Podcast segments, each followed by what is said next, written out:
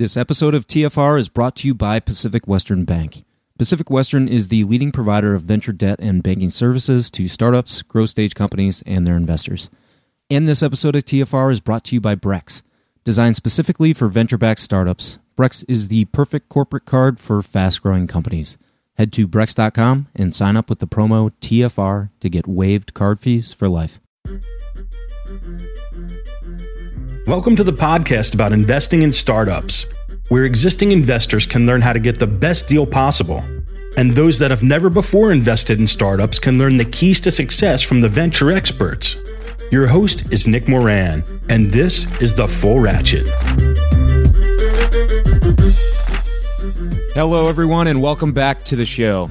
It's been a crazy week here, but mostly good. You may have noticed that the website was down for just about a week. Uh, fortunately, we got to the bottom of the issue and we're back up. Also, just this past week, I was honored to deliver the keynote at Startup Conference Sandbox Live. Big thanks to Christopher Lomax for inviting me to speak. I was fortunate to make some great new connections and also connect in person with some TFR fans. And also, big thanks to Jules Weinstein, Kristi Ross, and Tony Batista for inviting me on TastyTrade's Bootstrapping in America program. For those of you that don't know TastyTrade, it's a financial news and entertainment network based in Chicago. Many of the top entrepreneurs and investors have been on the program, and even four of our portfolio companies have made an appearance. So, for today's episode, I am posting the audio from my appearance on Bootstrapping in America. And if you'd like to watch a video of it, jump on the site at fullratchet.net and I'll include the video there. Okay, here's my interview with Kristi Ross and Tony Batista on Bootstrapping in America. Bootstrapping in America. Yeah, bootstrapping in America. Back, bootstrapping in America. We are back. I'm Kristi Ross. This is Tony Batista, and this is Bootstrapping in America, where we interview some of the hottest entrepreneurs in Chicago and beyond.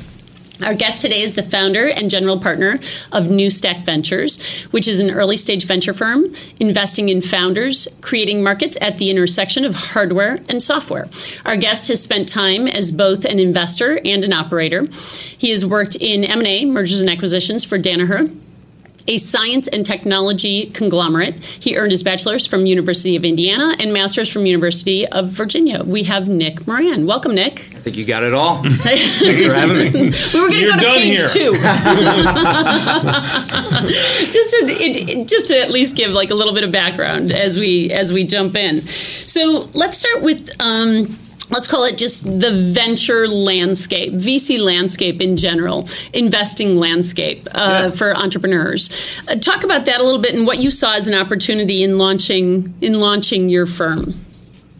Well, there's there's a lot of opportunity. There's a lot of entrepreneurship. We've seen the ecosystem grow here significantly over the past five years, um, and I think the opportunity is only going to grow over the next decade.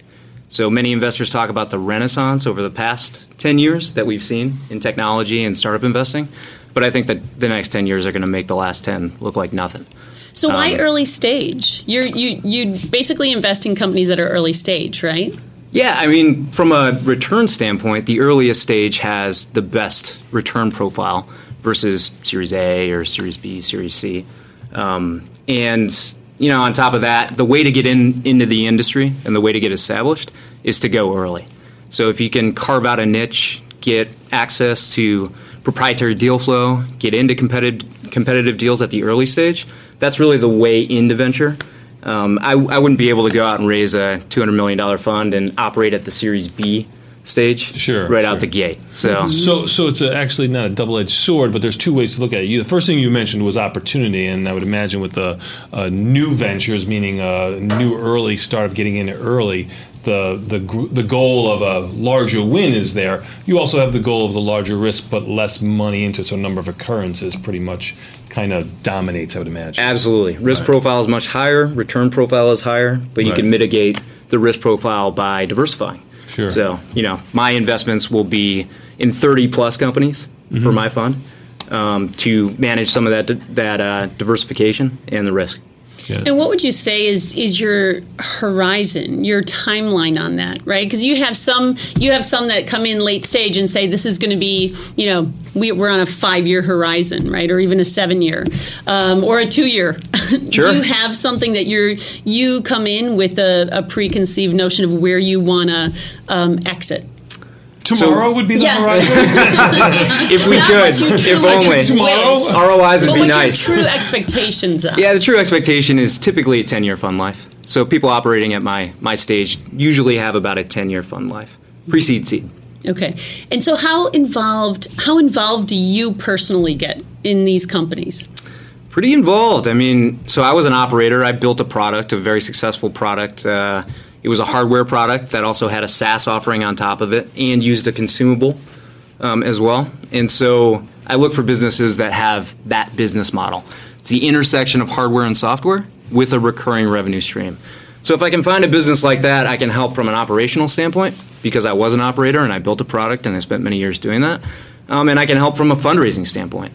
Uh, so I've got what I think is probably one of the largest networks uh, for a Midwest VC. Uh, I've driven my network through my podcast, and so I have access to a lot of Series A and Series B venture capitalists that other folks don't. So I'm trying not only to invest in the best early stage companies, but accelerate my existing portfolio. You know, take the Jonathan Treibers or the uh, David Cohns you, you've had on the show, and take them and get them funding from the best VCs in the country at the highest valuations. So talk about your podcast a little bit. Yeah. What, what do you? Um, how long have you been doing it, and, and what are the topics that you're normally covering? Yeah, so we were the first venture capital podcast. We launched just about three years ago. Uh, Andreessen Horowitz launched their podcast the same month. Um, but yeah, it's the best rated and reviewed podcast on iTunes. Uh, I interview venture capitalists and super angels. Um, so some of the folks that you've had on the program, I've had as well. It's national in focus, so it's not Chicago focused, but I have had some Chicago VCs on the program. Um, and yeah, I've built a, a nice audience uh, of folks, uh, entrepreneurs and investors that listen, and I've been able to sort of migrate those people to my investment vehicle. So my angel group, which exists online, is called a syndicate on AngelList. Whoa, whoa, whoa! I'm Italian. Let's not talk about the syndicate. It's alleged. It's alleged. Okay, alleged syndicate. No. The alleged syndicate, yeah. Syndicate? Okay, okay. Uh, it's about 140 folks, so accredited angels across the country. What's a super angel? You just mentioned that. Is that somebody who's really, really, really accredited? Like, Yeah, super angels are pe- folks that usually invest 50 grand and above per deal. Very cool. Um, your regular angel, you know, our minimums are low, 2,500 bucks. Got it. So if you're an angel and you want to build a diversified portfolio, you can opt into the group. It's no fee, no membership, no initiation, and then you get to see what we're investing in, and you can opt into those if you want at really low minimums. So it's a it's a way as a startup investor to build a diversified portfolio. Whereas most folks, at least the way I started, I was cutting 50k checks per deal, Mm-hmm. and then you know my investable assets in this asset class were evaporating quickly. Right. Um, so I had to figure out better ways to diversify and, and provide that same benefit to others. Right. So I have one one more question on your podcast. What are Yeah. some of the questions that you really focus on? What are some of the the specific questions you ask when you interview them? Yeah, so I started out with what I call VC 101 and Angel 101. So the first 10 episodes are like, what's the difference between a VC and an angel? Uh, what's deal flow? What are the stages of, of financing? What does a term sheet look like? What are the important control and economic terms in a, in a term sheet? So I started out with 101, then we went to 201 and 301. So it really operates like an education program, and now we're into all the electives. So I had David Cowan on, you know, one of the most famous investors in the country. He's at Bessemer, Midas list guy, and he talked about space tech investing because he's got a thesis around space technology and CubeSats and, and whatnot. Um, so yeah, we go into the electives. I'll go deep on space. I'll go deep on hardware, um, artificial intelligence. Take your pick. I love that. I love that. Uh-huh, so, for sure. um, so I'm going to jump back then to the smaller investors. Yes. Um, you know, just twenty five hundred dollars. So, do you? What's your, the demographic of your investors? Are they mostly older, or do you get some young? Do you get some younger um, angel investors? Yeah, we've got some young angel investors. I think the youngest is probably 25. So some people, you know, that had a technology exit at a really young age, maybe they were a trader and they did well. Um, so yeah, I would say the average age range is probably 25 to 45, somewhere in there. Okay. Lots of folks in their 30s. Right. So your traditional localized angel group, you know, we have a, a bunch of those here in Chicago. The demographic is a little older. It's a little more of a social club, whereas mine is skews a little younger, more technologists, more more entrepreneurs that have had successes. Sure. So you had background in M and A. I mean, Yeah. doing mergers and acquisitions. What uh, you know, really looking at that now, being able to apply that to what you're doing here seems you know it's a no brainer, right? I mean, all of those that skill set you can apply here. But what are some of the biggest thing you know biggest experiences or most most notable experiences that you went through on the M&A team that you now can apply? It's a good question. Um, I think I learned how to construct a thesis. So they gave me, we operated, I was in the aerospace and defense group. It was about a billion dollars uh, in revenue and companies. And they gave me the license to create a thesis. So, what subsectors of aerospace and defense should we operate in? Why should we play there? And then, who are the companies that are in that segment that we should either target for acquisition or make an investment in? Um, so, crafting a thesis, crafting a strategy, and knowing where your strengths are as an investor is probably the best toolkit I got from that and have applied to, to Newstack. How many different deals have you been in when you look back at your career? Uh, over 30. Yeah. Yeah. And how many companies are you invested in right now? So between my partner and I, we've done over 80 deals. But as an active lead investor doing a six figure check, we've done six. Okay. Uh, a few of Your- which are in your Social Chicago. security number is Yeah. just trying to get it in there real quick. Sorry about that. I'll, I'll tell you after the show. How's yeah, that? there you go. and you so so you have six. It's like having children though. You can't necessarily pick your pick your favorite one. Yeah. No, absolutely. Yeah, I could not pick. They're all they're all fantastic. They're all actually doing well and have raised up rounds. So so we- far things are looking good. Yeah, we've awesome. had four out of the six. I believe so. on on uh, show. on the show. I think that's right. So, yeah. can you talk a little bit about each of them? I mean, we don't. I know we don't have that much time, but just sort of to to solidify the type of businesses you're looking at. Just talk through um, some of them if you can. Yeah, so a few examples that would sort of substantiate my thesis. So you've had Tovala on the program. Yeah. That's a uh, combination oven with a companion meal plan. So it's kind of like Blue Apron or plated, but you don't have to actually make the meal.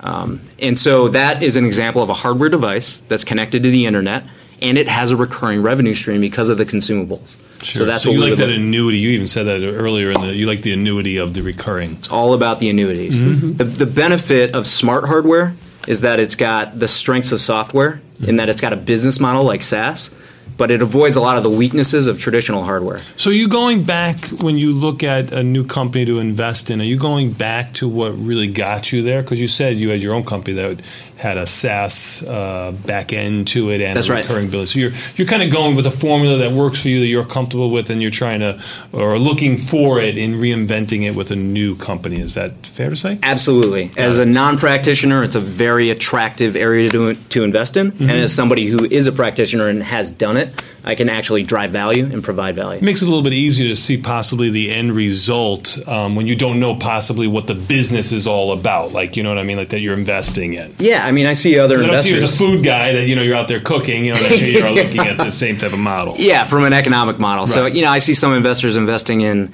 dog walking companies and space tech. And I don't know how the heck they can evaluate those two businesses efficiently and know what the levers for success are. Um, so, the future of venture is really in specialization, either sector specialization or business model specialization. Uh, the, the generalists are, are tending to die out. Um, and that's part of the problem with all these new seed funds. We could talk more about that if you want, but there's lots of generalists around that really aren't differentiating and providing any value. Yeah, talk about that a little bit more because I think that that's that's something that you see all the time. I mean, part of the reason you you know some some some entrepreneurs want to just find capital, right? Yes. Especially when they're Yes. that that seed stage, they're just happy they found you know someone to to back them. But really, when you're looking for capital, you want to look for someone that can actually truly add value to your business and that has connections that can help, uh, you know, move your business forward. It's not really just about the money. They really need to look broader than that. Um, but I think that there is. I think there's that problem is where there are way too many, way too many generalists. You're right. So you're right on. You actually hit all three areas. So there's three ways that VCs win, and it's established. This is known. Um, you can look at the valley and see who's won and how they've won. One is by having a superior network. So we call these the access VCs. So they see the most deal flow. That's their tagline. We see everything. Then there's the opportunity VCs. These are the people that have built a brand. So founders want them, they want them in the round. They've got a venture firm that everyone knows that creates a ton of value. So those are the opportunity VCs. And then the third bucket is really the capability VCs. So those are the folks that have a specialty in a certain area. They've got a focus, they can really drive value, and they can select the right opportunities. So if you're not doing one of those three things, if you're just a generalist and don't have a network advantage, a branding advantage, or an expertise advantage, mm-hmm. uh, it's not going to look good for you. And what I'm trying to do at Newstack is all three. So the podcast has helped with the brand. It's helped me build a huge network across the country, and I've got expertise in the in the the hardware segment. So. And, and that's something we do here because we have the content that actually helps our helps our investors, helps our traders, and we provide the technology and we provide ultimately the brokerage firm. So it's it really is about providing sort of that holistic approach. There you go. So I totally totally get it. Well, so how can how can someone reach you? Uh, you can email me, nick at fullratchet.net, nick at newstack.vc. Um, I'm on Twitter. It's at the full ratchet. Uh, so, yeah, reach out. That's great. Fantastic. Well, we wish you the best of luck. Thanks so much for having me. Thanks so much fun. for coming on, Nick. We're going to take a quick 90 second break. We're going to come back. We got Liz and Jenny next. This is Taste Trade Live.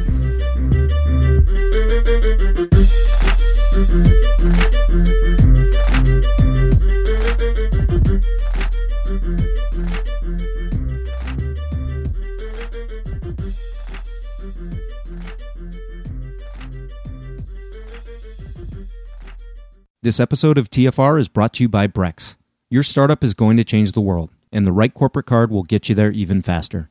The Brex corporate card for startups offers 10 to 20 times higher limits than traditional corporate cards, automated expense tools, and huge rewards like 4 times points back on travel, 3 times back on restaurants, and 2 times back on recurring SaaS spend. And all with no personal guarantee. Sign up at Brex.com and get waived card fees for life with the code TFR. And this episode of TFR is brought to you by Assure. For over three years, Newstack has been raising capital on a deal by deal basis, allowing individual investors to select each startup investment. Assure is the company behind the scenes that powers this process. When we have 10, 20, or 30 angels investing in a startup, we can't put all those folks directly on the startup's cap table. So those investors are rolled into a special purpose vehicle that occupies just one line item on the cap table. And Assure handles all ongoing fees, finances, and K1s for us. We pay a one time upfront fee and avoid all the required yearly admin filings and bills. If you run an angel group or you would like your LPs to invest in deal by deal sidecars, go to assure.co slash TFR for 20% off your first SPV. And this episode of TFR is brought to you by Pacific Western Bank. Pacific Western specializes in providing financial services to startups, growth stage companies, and their investors, helping to navigate financial obstacles by providing access to funds and expertise. Pacific Western's customized products and team of venture banking specialists provides a banking experience designed specifically with startups and VCs in mind. If you run a tech company or if you invest in tech companies, it's strongly advisable that you build a relationship with the folks at Pacific Western. Go to pacwest.com to learn more.